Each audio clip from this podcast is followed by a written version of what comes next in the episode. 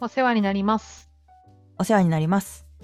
風呂敷 FM はいつも何かをまとめている2人がまとまらない話をするゆるいポッドキャストです。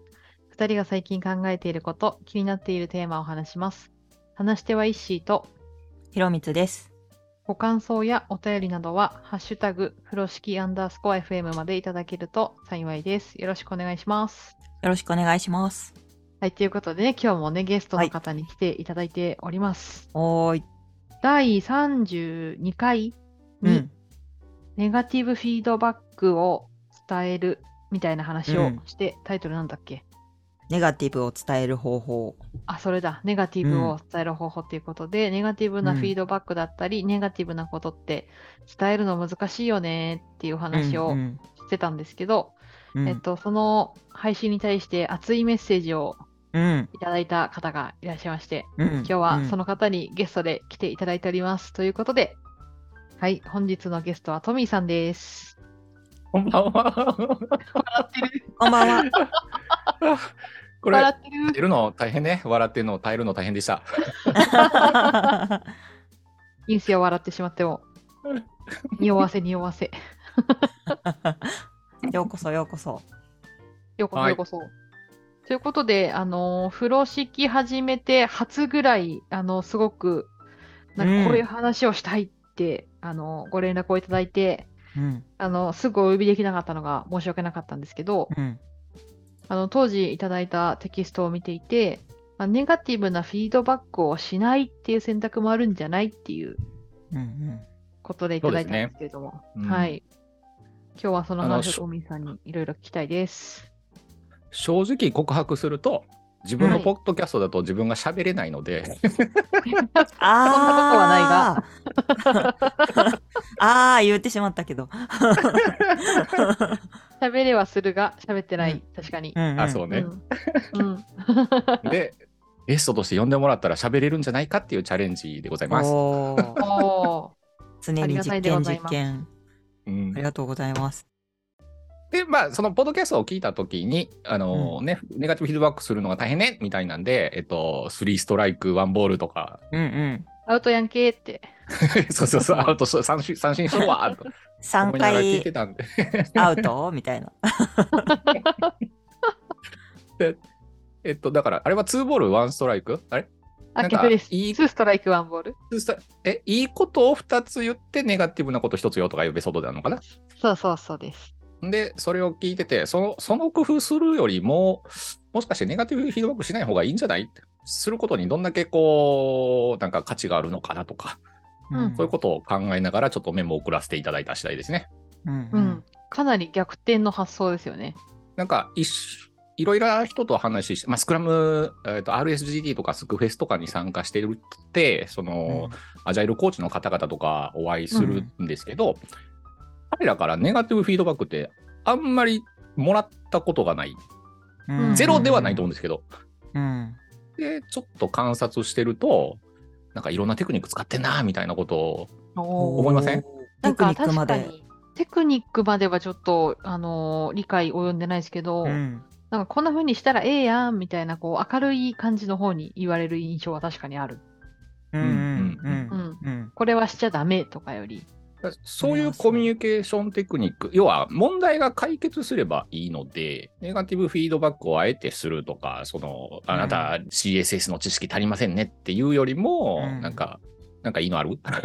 なんかえ一緒に一緒に CSS の勉強会出ませんかとか、とか。そういうテクニックが、あのい言い換える、まあ、多分他にもいろいろあるっぽい気はしていて、なんだろうな、メモで言うと2番目に書いてあるみんなでカバーとかみたいなのは、振り返りの場で、うんあチームの問題にする。で、そうするとその足りないところ、及んでないところをチームで助けられるようにするみたいなテクニックも、なんかスクラムコーチ、アジャイルコーチとかスクラムマスターの人は使ってる気がしますね。なるほど、なるほど。例えばその、そっか、アジャイルコーチって例が出てきましたけど、トミさんが出会ってきて、なんかこの人めっちゃポジティブだなって思うコーチとか、その人にどんなこと言われたとかってなんかエピソードあります？最近だと川口さんと接してる時間が長いので、川口さんの例が出てくるんですけど、もうめっちゃ褒めますよ。あの、仕事じゃなくて、これは、あの、品川ジャイルの活動とかでなんですけど、うんうん。えっと、のいつや、野中さんのやつの英語の字幕をつけたいっていうのを僕は一生懸命やってたんですね。うんうんで、英語の前にまず日本語の字幕を起こして、めちゃめちゃ時間かかったんですけど、絶対それに対して遅いとか言わないですからね。例えば、どういうのが返ってくるんですか？なんか今困ってることある？とか、なんかそうなんでした。あと、視聴会とかやって、どできてるところまでちょっと見してとかって、一緒にみんなで見ましょうみたいなのやって、うんうん。で、すげえ登壇でつこやみたいな とかって褒める方向にめっちゃ彼は。エネルギー使って、なので継続できるようにっていうことをやっぱ意識してらっしゃったんじゃないですかね。うんうんうん僕が気持ちよくこう字幕つける作業継続できるようにうんうんみたいな、そういう動き方をしてたように思いますね。確かに川口さんに褒められたことしかない。うん、めちゃめちゃ褒められますよ。褒め上手だと思います。あとはその当時そのね僕が字幕作業をやってた時彼もその自分の研修のやつだと思うんですけどやっぱ字幕付け、日本語翻訳とかやって字幕付けやってたんですね。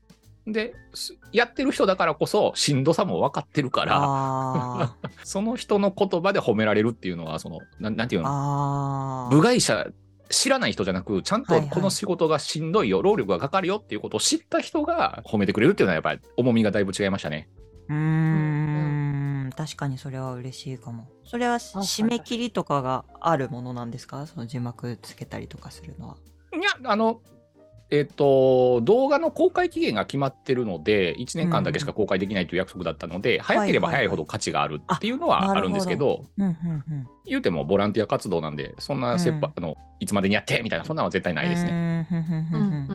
そんな中でやってるところまで見ようみたいな話になるってことですね。早くしてはないけど、早くできるために手伝えることあるかなとか、そういうのはあって、うん例えば Git に上げてみるとか、ほんなら手伝えるかもね、みたいなのとかあったりはしますね。えそういうのを提案された時はどういう気持ちなんですか、いや、ああ、いいです、いいですよ、Git 上げますよ、みたいな。そんなぐらいですよ。そんなうんうん嫌がることなんかじゃ全然ないからね。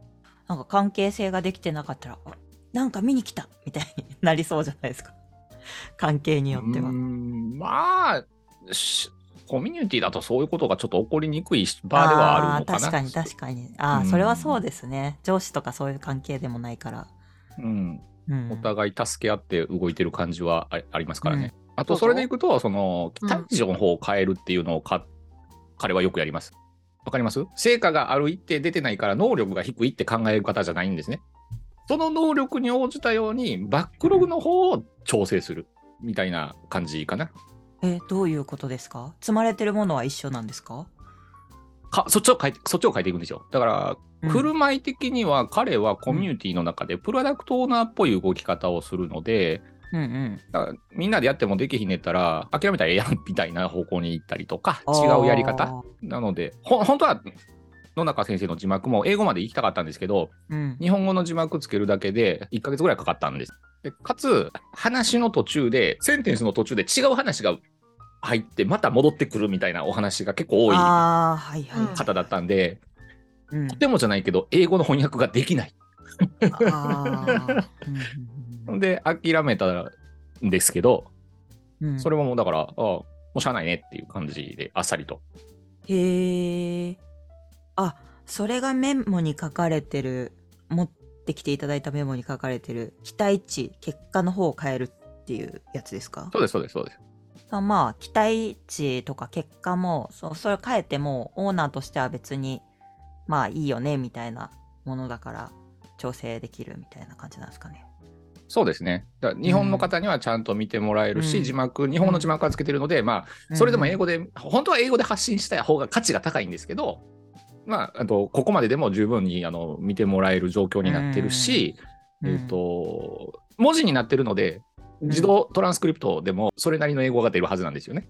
あここまでできればいいんじゃね？みたいあな。ー全く最高ではないけど、うん、っていうことではないけど、代替の手段もあるし、英語でも見れるだろうみたいなそんな感じですうーね。んなんか今お話を聞きながら自分がこれまでにフィードバック、ネガティブなことを伝えたり、フィードバックしたりってこととか、今こういうことを伝えたいんだけど、どう伝えたらいいかって迷っていることの事例、具体的なことを今いろいろ考えてたんですけど、例え、ばその元ネタの方の配信の方で、そういう振る舞いとか、なんかこう、人をバカにするような態度は良くないですよとか、なんかひろみさんが前の時に言ってた例だと、うん。あの自分だけ先に帰ったりしないでこう周りの人に声かけてから帰ろうねとかそうそう、うんそういったような振る舞いに対してこうポジティブにフィードバックするとなるとどうやってやるのかなっていうのを聞いてみたかったです。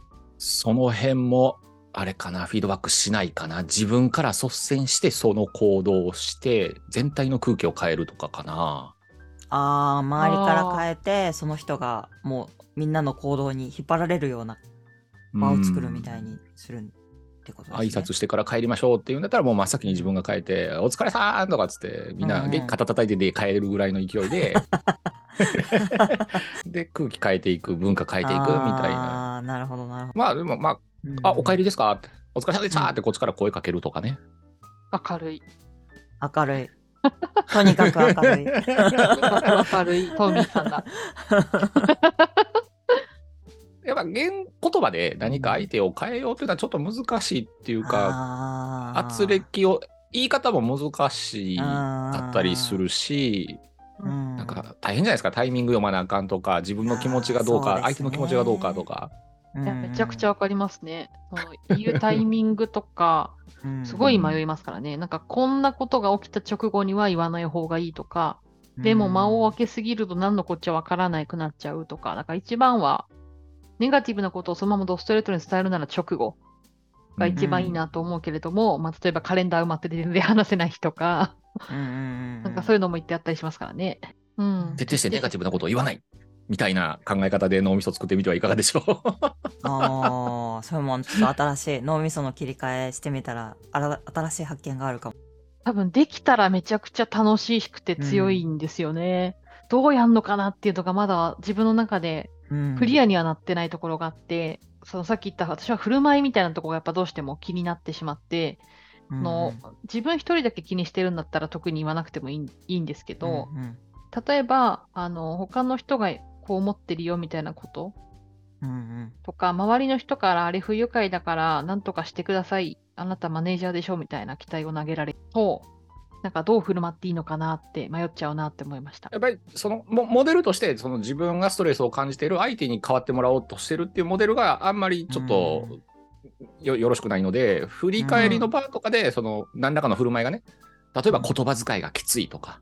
うんうん。だったら振り返りの場でみんなの問題として共有して、うん。でチームとしてじゃあこれにどう向かい合いますか？ってどん。なアイデアありますか？ってやった方がでかかつ自分のアクションとしてなんていうのかな。うまくいくんじゃないかなっていう気がするんですけどね。僕なら振り返りうんやりそうだなって今のシチュエーションだと思いました。うんうん。そのチームの中で例えばさっき石井が言ったようなその言い方がちょっときついんじゃないのみたいな話があったとしてじゃあ振り返りの場合を設定した時に誰からこうそういう話をしてそこの場で例えば私がなんか言うとしてもその表現もめっちゃ気にして発言しなきゃいけないな難しそうだなって思うんですけど。難しそうやね。もうこそこまで行くと、ケースバイケースやから現場行ってみないとわからないんですけど、ああ、It うん depends って言われるやつや。まあ、口火はきら誰かがき、うんまあ、なんやろ、振り返りのファシリテーションする人が、今日のテーマは、心理的安全性についてですとかってちょっと方向づけしてとかねなるほど。うん。皆さんストレスを抱えていることあったら、ちょっと3つあげましょうみたいな。はいはいはいはい。で、場に引き出して、うん。話し合い、共通の話題にする、共通の問題にする、うんチームの問題にする。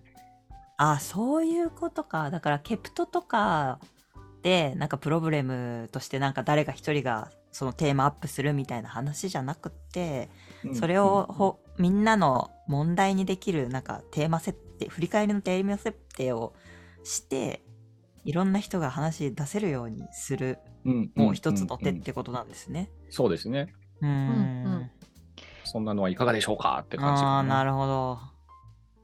多分トミーさんの話を聞いてて思ったのが多分大前提としてそのチームに心理的安全が保たれていることが必要だなって思って、まあそれをなんかだからない場合はどうするんですかみたいな意地悪な話ではなくてその誰かがネガティブなことを A, A さんが B さんに伝えなきゃいけないみたいな状況自体が、まず心理的安全が保たれていないよねっていうことに気づくポイントなのかなって思って聞いてました。うんそうせざるを得ない。その、うんみんなの前では話せない、陰で話さ,、話さなきゃいけないことっていうのと、まあ、一方で、酒屋ですよ。居酒屋で上司の悪口言うようなシチュエーションやんな。あいつ、あいつくせやねん、ガー乾杯みたいなね、ありますね。乾杯の温度それ。うんうんで一方でね、会社員として怖いのは、大勢の前で吊るされたとかって書き込まれたりすると、もう結構逃げ場ないんで、うんそれだけはなんか避けたいですよね。うん。まあ、そうなってくると、ネガティブフィードバックがうんちゃらっていうよりも、やっぱりチームビルディングとかがうまくいってるかいってないかみたいなところを解決、なんやろ、答え探、答え改改善、探さないと、まずはそっちのフェーズが先かもねって感じがしましたね。そうね、難しいな。難しいな。難しいと思います。めちゃくちゃ難しいですね。あと、なんかいただいたテキストの中に、うんあの、ネガティブフィードバックは基本しないでポジティブに行こうよって話がメインなんですけど、うん結構最後の方にネガティブフィードバックは表現の練習とか受け取りの練習の時間がかかるってあって、ちょっと気になってるんですけど、このネガティブフィードバックの表現の練習はまあ、時間かかるよねとは思うけど、そのトミーさんとしてなこういうのが難しいよねとか、こういうの間違いがちというか、アンチパターンみたいななんかあったりします？ネガティブを伝えるとした場合に。いや、もうひたすひたすらボキャブラリーを増やすとか、事実ベースの単語を使うとかなんですけど、僕なんて、もともとね、関西人のヤクザみたいなもんなんで、関西人ヤクザ？関西人マフィア？めちゃめちゃ強くなった、強くなった。ヤクザが悪いんですけど。だほんま若い頃はやっぱ技術的に尖ってたのもあり、うん。結構ストレートにまあなんやろ未熟者みたいなのをもうもっとドストレートに言ってたんですけど。未熟者とストレート。脳なしみたいな。えみたいな。言いまくってたんですけどやっぱそれを分、問題を分解してこれはスキルがいるねとか、時間がかかるねとかっていう問題を分解したりとかして、あとはそうですねそこに適切な単語であるとかあと自分の主観をできるだけ交えず、客観で伝えるとかっていう単語を選ぶとかね、うん。そういうのうんはそのネガティブな表現をすするのにもだいぶ工夫はしてきたつもりですねこの年まで。へー。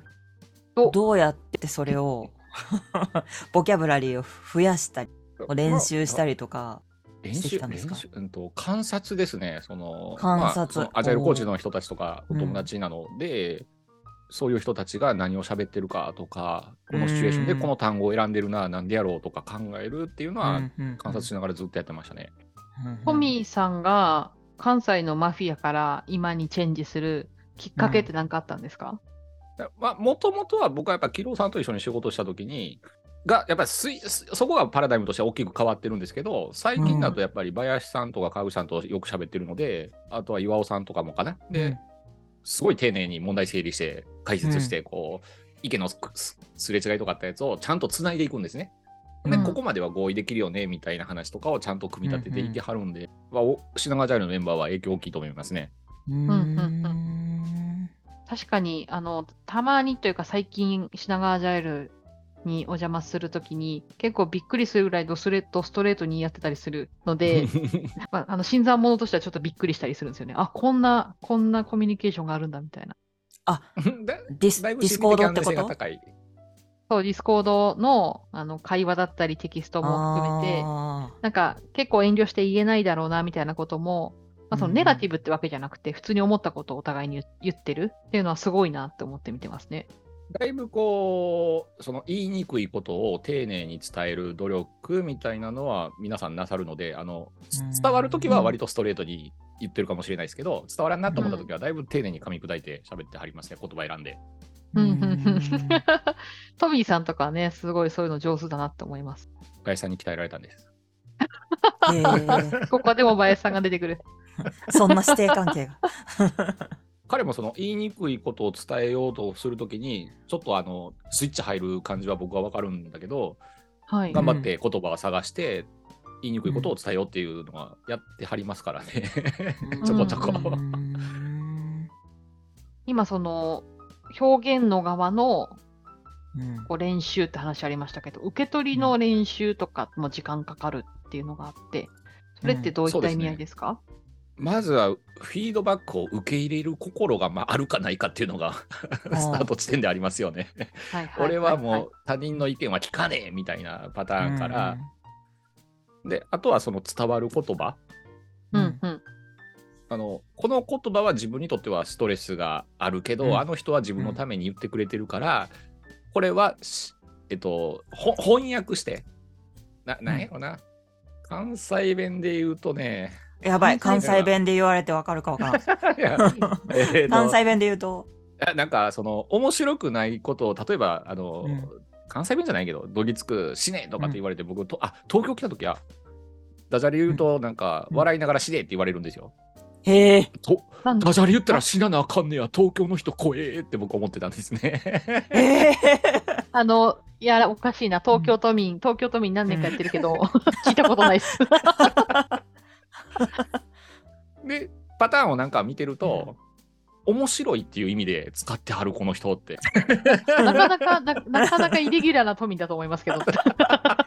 エクストリーム。都民代表ではないとは思うんです。エクストリーム都民ですね、本当に。だそういうのでこうシチュエーションに合わせてこの人はこういうどぎつい単語を選んでるけど、ああ面白いんや受けたんや今のはっていうのを自分の中で受け入れるようにな。ったんですね。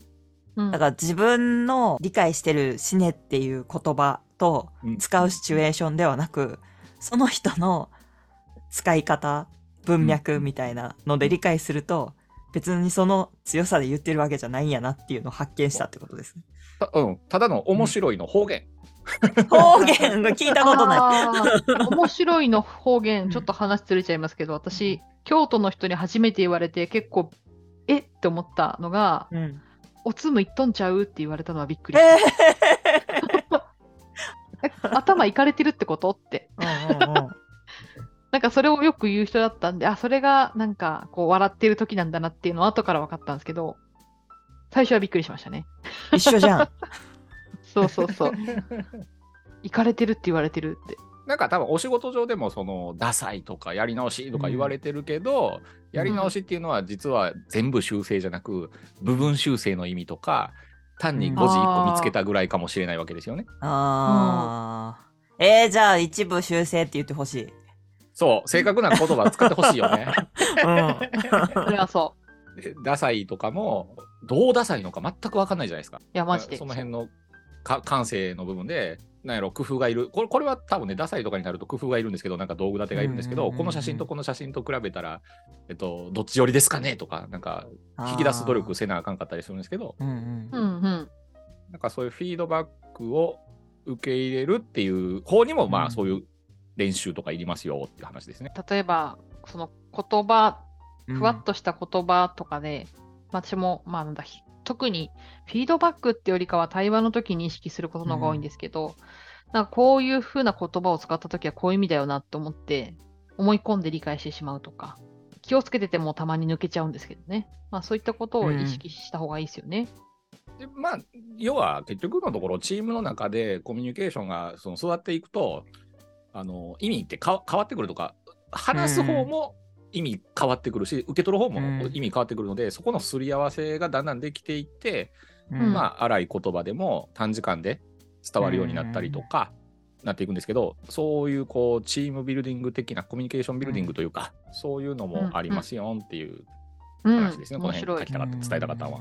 これを聞い一番最初にネタとしてもらった時に正直、そのさっき質問したような内容とかで、無理じゃねって思ったところもあったんですけど、これって多分全マネージャーが救われると思うんですよね。多分全員やりたくないんですよ、ネガティブなことを言うって。まあ、ネガティブなことを言いたい人がいるかもしれないですけど、私の観測する限りは、やりたがる人は少ないはず。なので、しなくて済むならしたくない。こっちも、あの、タイミングとか、めちゃくちゃ気使いますし、でもタイミング逃したら言えないから、なんかまた、なんかこういうことがあったら、そのタイミングをみたいな感じでうがってみなきゃいけないとか、うん。うん、なんかすごい辛いんですよね、そういうのも。なんかやっぱりそういうシチュエーションとかで考えるのが時間軸とかアウトカムと何をえそれを伝えたことによってどういう結果が得られるのかみたいな話なんですけどえっと、フィードバックしたことによってすぐ治るような勘違い系とか、時間軸的にすぐ治るようなもの、勘違い系は伝えても多分いいんですけど、んどう頑張っても1年かかるやん、練習せなあかんやんっていうやつとか、すでに習慣化されとるやんかってやつって、フィードバックかけたところで変わらないので、そうすると違う方法でチャレンジしないといけないのかなっていう気がするんですね。ああ、そうですね。習慣しになっているものとか本当に難しいですね。その一歩間違えると人格否定みたいになっちゃったりうん。しうるので、まあ、そうすると、アジャイルコーチとかは、なんかその振り返りの道具箱だったりとか、ファシリテーションの道具箱とかから持ってきて、そのそこに気づくような仕掛けとか、ワークショップやったりとか、うん多分しはると思うんですよ。でまず気づいてもらわないといけないもの、練習が必要なもの、でからこう長期間の学習が必要なものみたいな、なんかそういうこう、その問題に対してどの時間軸で手こ入りするかみたいなことは、きっと考えた方がいいんだろうなと思いますね。もしかしたらそのネガティブフィードバックをしようっていうのはかなりエネルギー使うし、やりたくないことをやってるって感情が強いけども、逆に言うと、そういう手間暇を惜しんで短期的に伝えたいってちょっとサボりみたいなところもあるかもしれないですね。ああ、なるほど。確かうんにそういう見方もあるかも。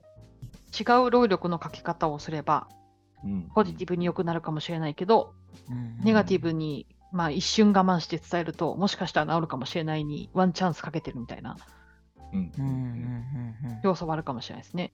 まあ、当事者だとちょっとね、難しかったりするんでね、部外者のコーチとかに頼むのがいいやろうな。いや、うん。俯瞰してものを見ないと、ちょっとそこに持っていくの難しかったりするかもしれないです。自分がそのストレスを感じてる側だったり、うん。ストレスを与えてる側とかだったりすると、解決ちょっと難しいかもしれないので、うん第三者に入ってもらう、手伝ってもらうみたいなのは大事かもしれないですよ。うん、そうですね。確かにな。本当にそう、そう思います。やっぱ当事者同士だ、なんだ、やっぱりその喧嘩になってしまうっていうか、まあ喧嘩にならなかったとしても、ディスられたみたいになったりとか、俺だけが悪いってことなんでしょうみたいなね。なんかそういうね、良くない方向に行っちゃったりもするので、いやー、私にとっては非常にホットな話題ですね。いやー、よかったよかった。でも本当にこのスキルは身につけたら世界が平和になる。平和になりそう。これをもし僕の知り合いが聞いたら、お前が何言うとんねんって思われてるかもしれへんけどな。いやこれ多分あれですよ、品川アジャイルで同時視聴して、あ、またやいの。みその場で やいのやいのなるやつですよ。愛されてる。私も、じゃあ喜んでそれは聞きに行こうかな。はい、ということで結構いいお時間なので今日はこんなところではい。締められたらなと思います。はい。トミーさん、今日も、まあ、2度目の出演なんですけれども、ありがとうございました。ありがとうございました。ありがとうございます一回目あんまり喋ってない気がするから。確かに1回目、林さんがめっちゃ喋ってた気がする。うん。はい。またぜひ遊びに来てください。はい、ありがとうございました。ありがとうございましありがとうごた。ざいました。では、バイバーイ。バイバイバーイ。